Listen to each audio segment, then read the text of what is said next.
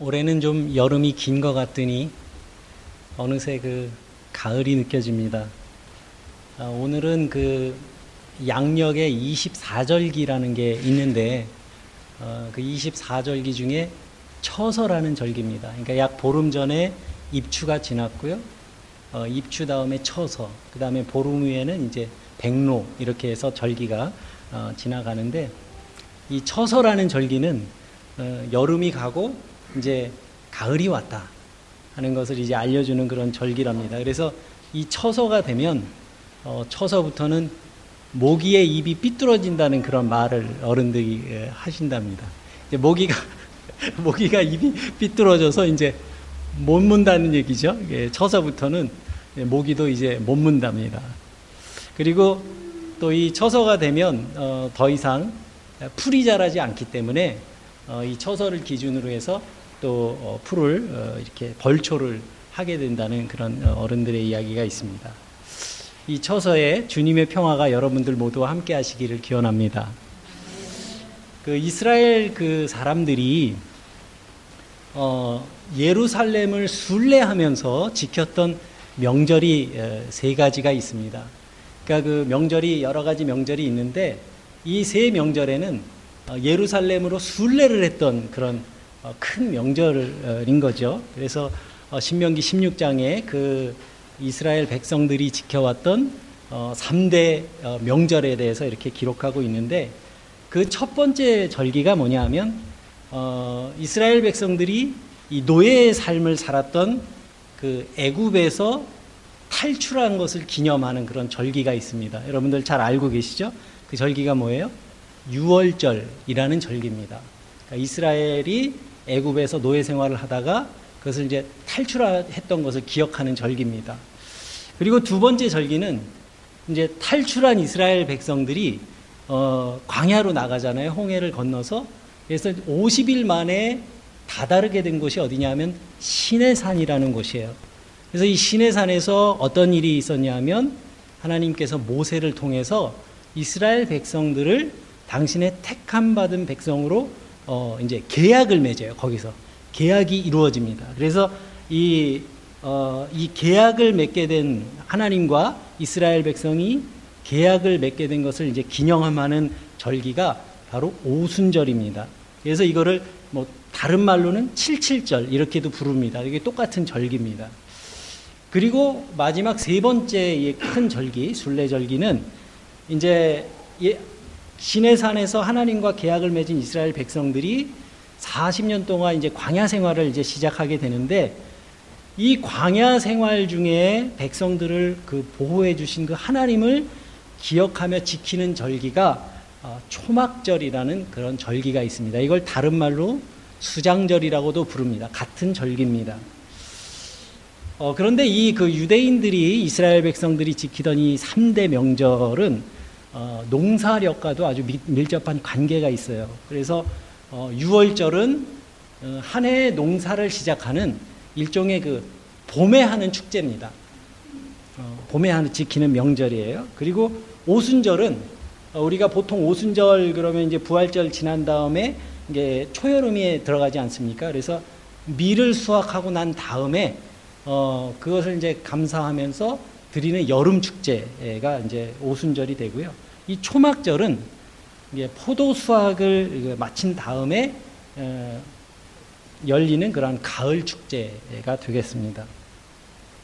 이 가나안에 이제 정착하게 된 이스라엘 백성들이 어, 이 가나안에 그 살고 있던 가나안 사람들이 어, 지켜왔던 그러한 축제의 전통을 어, 자기들의 역사 속에 이렇게 받아들여서 어, 그것을 민족적인 축제로 이렇게 변화시킨 겁니다.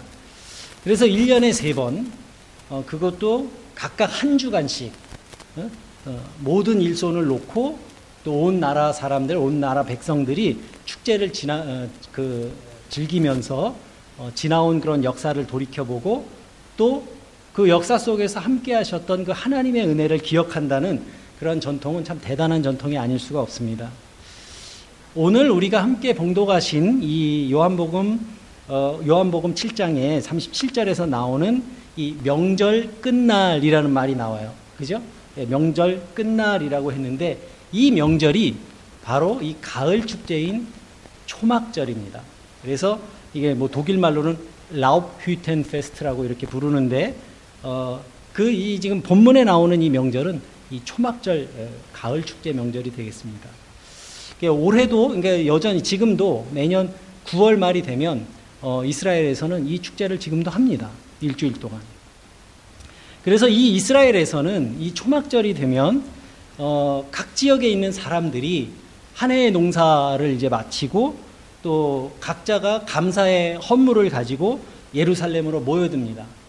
그리고 자기의 기쁨과 감사를 표현할 수 있는 것들을 가지고 어, 예루살렘에 가서 어, 길거리나 아니면 어, 성전 마당에서 어, 이 초막을 짓고 일주일 동안 이제 지내는 거예요.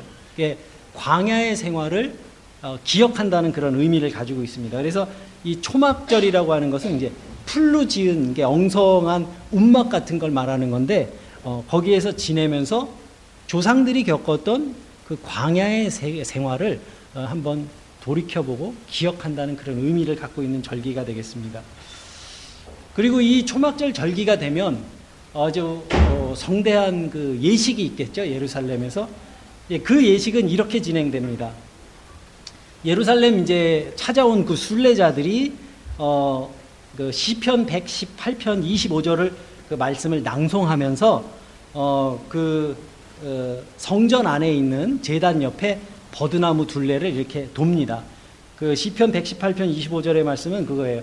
여호와여 구하옵나니 이제 구원하소서.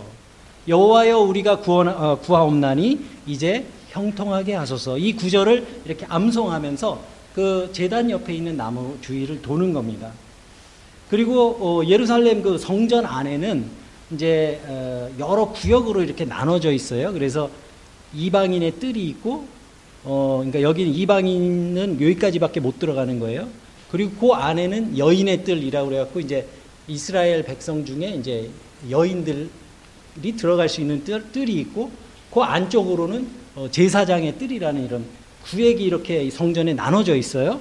그런데 이 초막절 행 축제 때는 어, 제사장의 뜰, 가장 안쪽에 있는 성전의 가장 안쪽에 있는 뜰도 모든 순례자들에게 이제 개방을 하게 됩니다. 그래서 일주일 동안 어, 이 순례자들이 이 제사장의 뜰까지 들어가서 어, 그곳에서 함께 그 예식에 이제 참여하게 되는 겁니다. 그리고 그 제사장 뜰 안에는 제사장이 어, 이제 하나님께 예배 드릴, 예배 드릴 때 사용하는 번제단이 그 안에 있겠죠.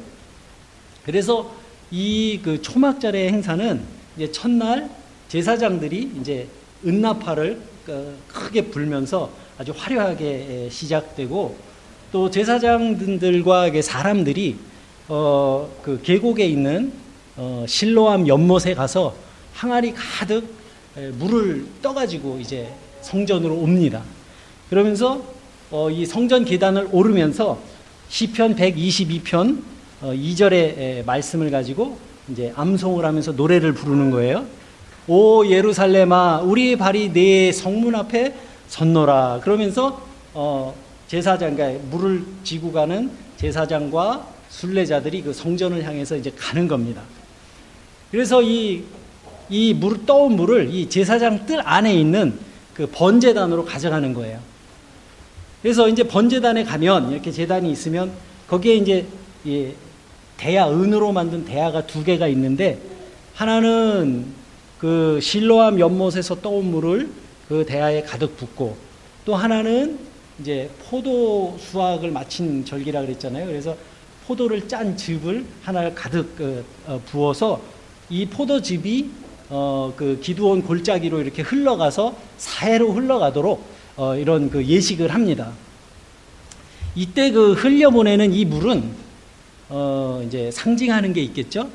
이제 이스라엘 백성들이 광야에서 목이 말랐기 때문에 이스라엘 백성들이 광야를 기억하면서 가장 하나님께 감사하는 게 뭐냐면 물을 공급하신 거예요. 그러니까 반석에서 솟구친 그 샘물을 이 상징하는 겁니다.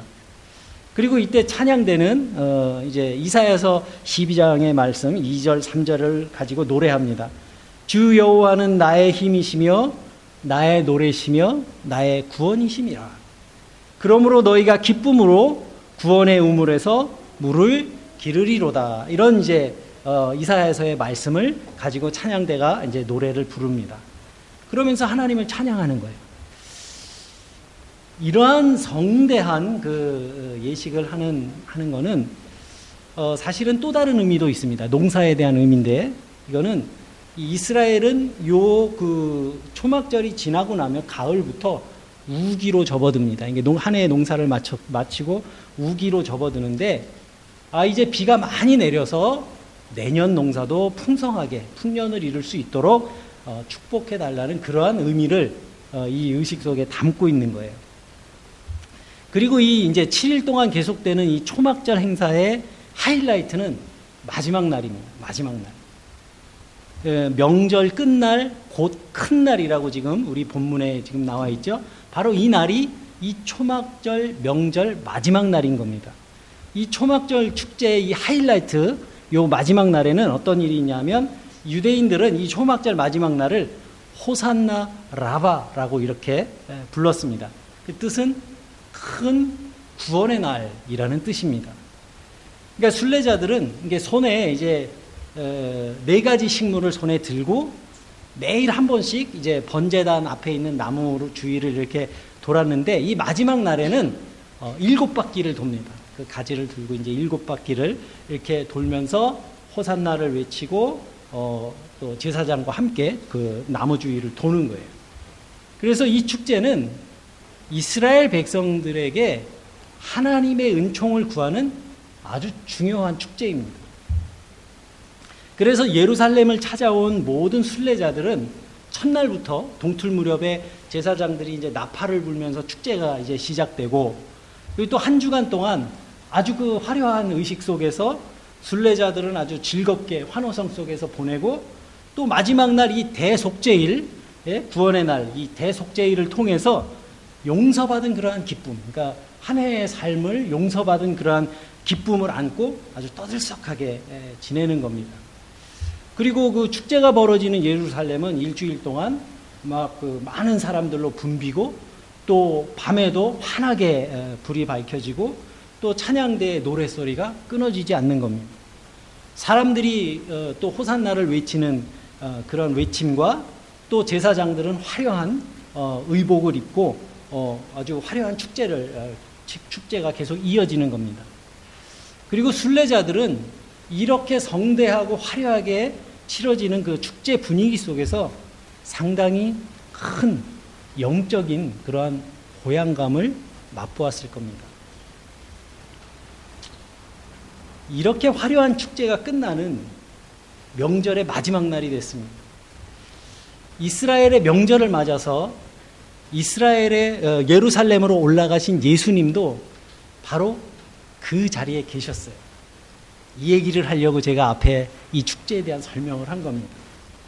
그리고 예수님께서는 그 화려한 축제 속에서 사람들을 바라보시면서 사람들의 지쳐 있는 모습을 보셨습니다.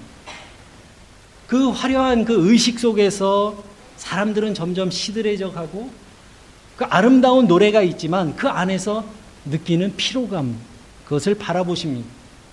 그리고 한 주간 동안 신명나는 축제를 벌였지만 이들의 영혼에 있던 근본적인 그 목마름은 씻겨지지 않고 있는 것을 예수님은 눈으로 보셨습니다. 그리고 축제가 끝난 뒤에 찾아오는 그 공허함, 고단함, 그리고 허탈함이 사람들에게 엄습해 옵니다. 그래서 그러한 사람들을 바라보시며 예수님께서 그 자리에 명절 끝날 그 큰 날에 일어나서 사람들에게 말씀하셨습니다. 누구든지 목마르거든 내게로 와서 마시라. 나를 믿는 사람은 성경의 이름과 같이 그 배에서 생수의 강이 흘러나리라. 예수님이 이 말씀을 하신 것은 바로 이러한 축제의 마지막 날, 이러한 분위기 속에서 사람들에게 전하신 말씀이라는 겁니다. 누구든지 목마르거든 내게로 와서 마시라. 나를 믿는 사람은 그 배에서 생수가 흘러나오리라. 지금 많은 이스라엘 그 사람들이 예루살렘 성전에 모여서 하나님의 은총을 빌고 있습니다. 예루살렘은 그 비가 내리지 않으면 농사를 지을 수 없는 건조한 그런 어, 기후 조건이기 때문에 비가 풍족하게 내리지 않으면 농사를 지을 수가 없답니다. 그래서 일종의 기후제를 지내고 있는 겁니다. 그런데 예수님께서 그 자리에서 일어나셔서 사람들에게 말씀하셨습니다. 나를 믿는 사람은 그 배에서 생수가 흘러나오리라. 지금 실로암 연못에서 물을 떠다가 재단에 부으면서 비가 내리기를 기원하는 사람들에게 예수님께서 말씀하시는 겁니다. 나를 믿는 사람은 그 배에서 생수가 흘러나오리라. 여러분, 이 예수님께서 하신 이 말씀이 어떤 뜻일까요? 복수가 흘러내린다는 말일까요? 예, 배에서 물이 나오는 사람은 위험, 위험한 거예요. 빨리 의사한테 가야 됩니다. 당연히 육체적인 의미가 아닌 거죠. 광야 생활을 하던 이스라엘 백성들이 잊을 수 없었던 하나님의 축복 가운데 하나는 바로 반석에서 생수가 나오는 경험이었습니다. 광야에서는 물이 곧 생명이었습니다. 그래서 모세가 이 단단한 바위를 쳐서 물이 솟아나게 한 것은 하나님의 절대적인 주권을 상징하는 사건이었습니다. 그래서 이스라엘 백성들은 이 초막절 기간 동안에 그 광야의 삶을 경험해 보기 위해서 광야에서처럼 작은 움막을 지고, 어, 짓고 거기서 일주일 동안 살았던 겁니다. 그렇지만 이 광야 체험이 깨닫게 했던 것은 그냥 길만 따라가는 것이 아니었습니다. 낮에는 구름 기둥, 밤에는 불 기둥으로 보호하시고 인도하시는 그 하나님을 기억하라는 것입니다. 하나님의 인도하심을 따라가면 그곳에 길이 있었고 그곳에 피난처가 있었고 그곳에서 먹을 것을 얻을 수 있었고 바위에서 물이 솟아나기도 했다는 겁니다. 그 경험입니다. 이러한 광야 생활이 이스라엘 백성들에게 주셨, 주셨던 그 교훈은 하나님께서 떡과 물이 있는 곳으로 백성들을 인도하셨다. 그게 아니라 하나님이 곧 길이요. 하나님이 곧 떡이요. 하나님이 곧 생수라는 사실을 깨닫는 과정이었던 겁니다. 바로 그 하나님을 잊지 말고 기억하라는 것이 바로 광야 교훈의 핵심입니다. 백성들은 그 광야의 하나님을 기억하기 위해 예루살렘에 모여들었고 또 실로암 연못에서 물을 길어다가 성전 재단에 부으면서 하나님의 구원을 잊지 않고 감사하는 겁니다. 그런데 사람이 느끼는 그 목마름은 육신의 목마름에만 있는 것은 아닙니다. 사람은 영혼의 목마름을 느낍니다. 그래서 영적인 존재입니다. 그리고 사람마다 그 목마름의 크기와 깊이가 다를 수 있습니다. 어떤 사람은 세상의 욕망에 목마름을 느끼기도 하고 또 어떤 사람은 이 권력의 목마름을 어, 느끼기도 하고 또 어떤 사람은 재물의 심한 목마름을 느끼며 살기도 합니다. 그러나 또 어떤 사람은 이 사회적인 정의의 목마름을 느끼기도 하고 어떤 사람은 평화의 목마름을 느끼기도 합니다. 그리고 또 사랑과 우정의 목마름을 느끼는 사람들도 있습니다.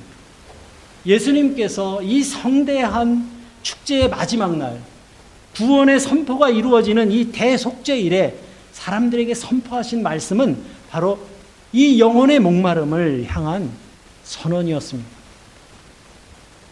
여기 있는 우리들도 저마다 목마름을 느끼며 삽니다. 그리고 사람들은 자기의 목마름을 해결하기 위해서 열심히 노력하면서 삽니다.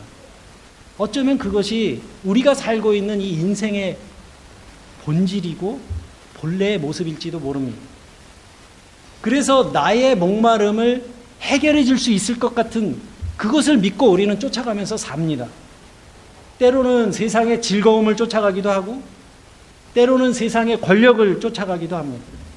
때로는 쾌락이 우리의 영혼의 목마름을 해소해 줄 수 있을 거라고 믿기도 합니다. 그래서 그 목마름을 해결할 방법이 없어서 사람들이 몸부림을 치며 삽니다. 하지만 세상에서 구하는 방법들은 마치 소금물과 같아서 우리가 그것을 마시고 나면 그것을 마실수록 우리의 목마름은 더 심해져 갑니다. 예수님께서는 수고하고 무거운 짐진 자들을 부르신 것처럼 목마른 사람들을 당신께로 초대하셨습니다. 결핍과 삶의 위기가 눈앞에서 펼쳐지는 이 광야와 같은 세상에서 방황하면서 목마름에 신음하는 사람들을 향해서 예수님께서 말씀하셨습니다. 내게로 와서 마시라. 저는 이것이 이 시대의 교회가 세상에서 선포해야 하는 복음의 내용이 되어야 한다고 저는 믿습니다. 예수님께서 선언하신 이 완전한 평화, 영혼의 억압이 없는 진리 안에서 누리는 자유. 이 시대는 우리가 누리며 살 수 있는 물질은 넘치고 또 넉넉한 세상이 되었는지 몰라도 우리가 느끼는 그 영혼의 공허함과 목마름은 시간이 갈수록 점점 더 커져가는 그런 시대인 것 같습니다. 그러한 우리에게 예수님께서는 천둥 같은 음성으로 말씀하십니다. 누구든지 목마르거든 내게로 와서 마시라.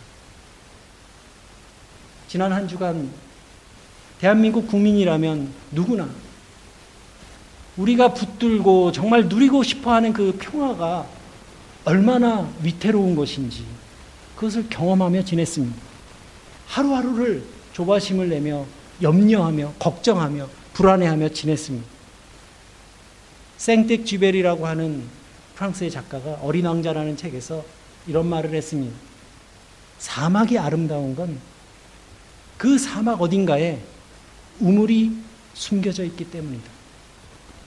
비록 메마른 사막일지라도 어딘가에 시원한 물이 소, 소, 숨겨져 있기 때문에 생수와 같은 그 물을 뿜는 샘물이 있기 때문에 사막은 그래도 살만한 곳이 된다는 그러한 뜻일 겁니다. 요한복음 4장에서 사마리아의 수가라고 하는 동네에 살던 한 고독한 여, 어, 여인을 향해서 생명의 강이 되신 예수님께서 말씀하셨습니다. 내가 주는 물을 먹는 자는 영원히 목마르지 아니하리니 내가 주는 물은 그 속에서 영생하도록 솟아나는 샘물이 되리라. 예수라는 우물에서 물을 깃는 사람들은 영원히 목마르지 않는다는 말씀입니다. 왜냐하면 그분에게서 생수의 강이 흘러나오기 때문입니다. 많은 물이 뭐 고여있는 웅덩이와 비록 조금씩이라도 맑은 물이 솟구치는 그런 샘물이 있다면 우리는 어느 쪽을 선택해야 합니까? 당연히 끊임없이 샘물이 솟아나는 그 샘을 선택해야 할 겁니다. 우리가 소중하게 여기는 것들은 어쩌면 이 솟아나지 않는 고여있는 웅덩이에 담긴 물과 같을지도 모릅니다. 그것은 쓰면 쓸수록 줄어드는 것이고 또 인생의 가뭄이 닥치기라도 한다면 금세 말라버리고 말 것입니다. 하지만 샘물이 솟아나는 샘은 웬만한 가뭄에도 메마르지 않습니다. 예수를 믿는 사람은 자기 속에, 자기의 영혼 속에 이러한 샘물을 간직한 사람들입니다. 그러한 예수님의 평화, 그러한 예수님의 사랑, 그러한 예수님의 진리를 여러분들 마음속에 간직하며 사시기를 바랍니다. 예수님은 생명의 강이시에요. 창세기에 보면 태초에 에덴 동산에서 발원한 그 온 누리를 기름지게 했던 네 강이 나옵니다. 비손, 기혼, 히데갈, 유브라데 강물, 그리고 민수기 20장에는 뜨거운 광야의 반석에서 솟구치던 그 용천수, 그리고 에스겔 47장에 나오는 성전에서부터 흘러나와 죽음의 강을 생명의 강으로 되살리는 바로 그 물. 그리고 계시록 22장에서 말하는 만국을 소생시키는 그 수정과 같은 생명수의 강물. 이 강물들은 모두 예수 그리스도의 인격과 그분의 존재 속에서 합류하는 생명의 강줄기가 됩니다. 예수님께서는 십자가 위에서도 생명의 강이셨습니다. 십자가에 못 박힌 채 온 몸에 있는 물을 다 쏟으신 후에 그 목마름의 절정을 경험하셨습니다. 그리고 힘없이 말씀하셨습니다. 목마르다. 예수님은 당신의 그 십자가의 고난을 통해 이 사막과 같은 세상에 생명의 강을 이루셨습니다. 그리고 그 강은 스가랴 선지자의 말처럼 죄와 모든 더러움을 씻어내는 샘물입니다. 여러분, 우리의 삶이 위태롭고 또 힘겹습니까? 인생의 목마름이 끝없이 우리를 괴롭히고 있습니까? 그렇다면 목마른 사람을 부르시는 그 주님의 초대에 응답하시는 여러분들 되시기 바랍니다. 예수를 통해서 흐르는 그 구원의 물을 길어서 감사함으로 그 물을 마시기 바랍니다. 그 물을 마시면 우리의 속에 생수의 강이 흐르게 될 겁니다. 그리고 그 물이 흘러가는 곳마다 죽었던 생명들이 되살아나게 될 겁니다. 죽어가는 이 땅의 정의, 죽어가고 있는 이 땅의 평화, 죽어가고 있는 진리, 죽어가고 있는 자유가 다시 생명을 회복하게 될 겁니다. 어딘가에 우물이 있기 때문에 사막이 아름다운 것처럼 이 세상의 아름다움은 예수님을 믿고 예수님처럼 살아가고 있는 사람들 때문에 아니 최소한 그렇게 살아가려고 애를 쓰는 사람들이 있기 때문에 그 아름다움이 지켜지는 세상이었으면 좋겠습니다. 욕망에 따라 살면서 거짓과 갈등 속에서 일희일비하면서 살아가기에는 우리의 인생은 너무 짧습니다. 아름다운 존재가 되는 그런 꿈을 꿈 꾸고 살아야 우리가 비로소 우리의 삶에 힘이 생겨나게 됩니다. 우리의 삶의 목적이 뚜렷해진다면 우리가 경험하는 것들이 모두 우리의 유익한 삶의 재료가 될 수 있습니다. 살든지 죽든지, 건강할 때든지 허약할 때든지, 부유할 때든지, 가난할 때든지 상관이 없습니다. 그 모든 것들은 우리가 예수를 닮은 아름다운 존재가 되어 가는데 소중한 재료가 되기 때문입니다. 이는 그를 믿는 자들이 받을 성령을 가리켜 말씀하신 것이라. 오늘 본문의 39절의 말씀입니다.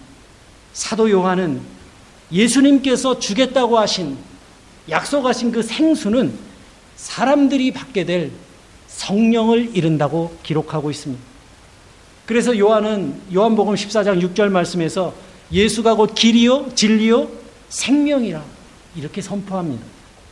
또 사도 바울은 고린도전서 10장 4절에서 너희가 다 같이 신령한 음료를 마셨으니 이는 저희를 따르는 신령한 반석으로부터 마셨으며 그 반석은 곧 그리스도시라. 이렇게 전합니다. 예루살렘의 성전에 서신 예수님께서 말씀하십니다. 이 예수님의 초대와 선언은 오늘날 인생의 목마름 속에서 살아가는 우리 모두에게도 유효한 말씀입니다. 누구든지 목마르거든 내게로 와서 마시라. 나를 믿는 사람은 그 배에서 생수가 흘러나오리라. 이 예수님의 선포는 마치 광야에서 먹을 것과 마실 것만을 구했던 그 어리석은 히브리 백성들처럼 오직 삶의 풍요만을 빌며 기, 비를 기원하는 사람들에게 너희가 구할 것은 땅의 것이 아니라 하늘의 것이요. 지금 얻을 것이 아니라 나중에 얻을 것이요. 육체의 것이 아니라 영에 속한 것이라고 선포하시는 말씀이었습니다. 문명이 발달한 시대를 살아가는 오늘날에도 예수님의 외침은 우리의 영혼의 울림이 됩니다. 우리가 믿음으로 구해야 할 것은 땅의 것이 아니라 영원히 목마르지 않는 영혼의 축복이요. 영원한 생명의 축복이기 때문입니다. 먼저 그의 나라와 의를 구할 때 우리의 필요를 아시는 하나님께서 채우시고 공급하신다고 말씀하셨습니다. 우리의 삶의 갈증을 예수라는 생명의 강에서 길어 올려서 선으로 악을 이기고 평화로 미움과 갈등을 극복하면서 진리 안에서 자유함을 누리며 살아가기를 소망하시는 여러분들에게 성령께서 언제나 동행하시고 또한 축복해 주시기를 주님의 이름으로 간절히 기원합니다. 아멘. 오늘 우리에게 주신 말씀을 생각하며 새김의 기도를 드리겠습니다.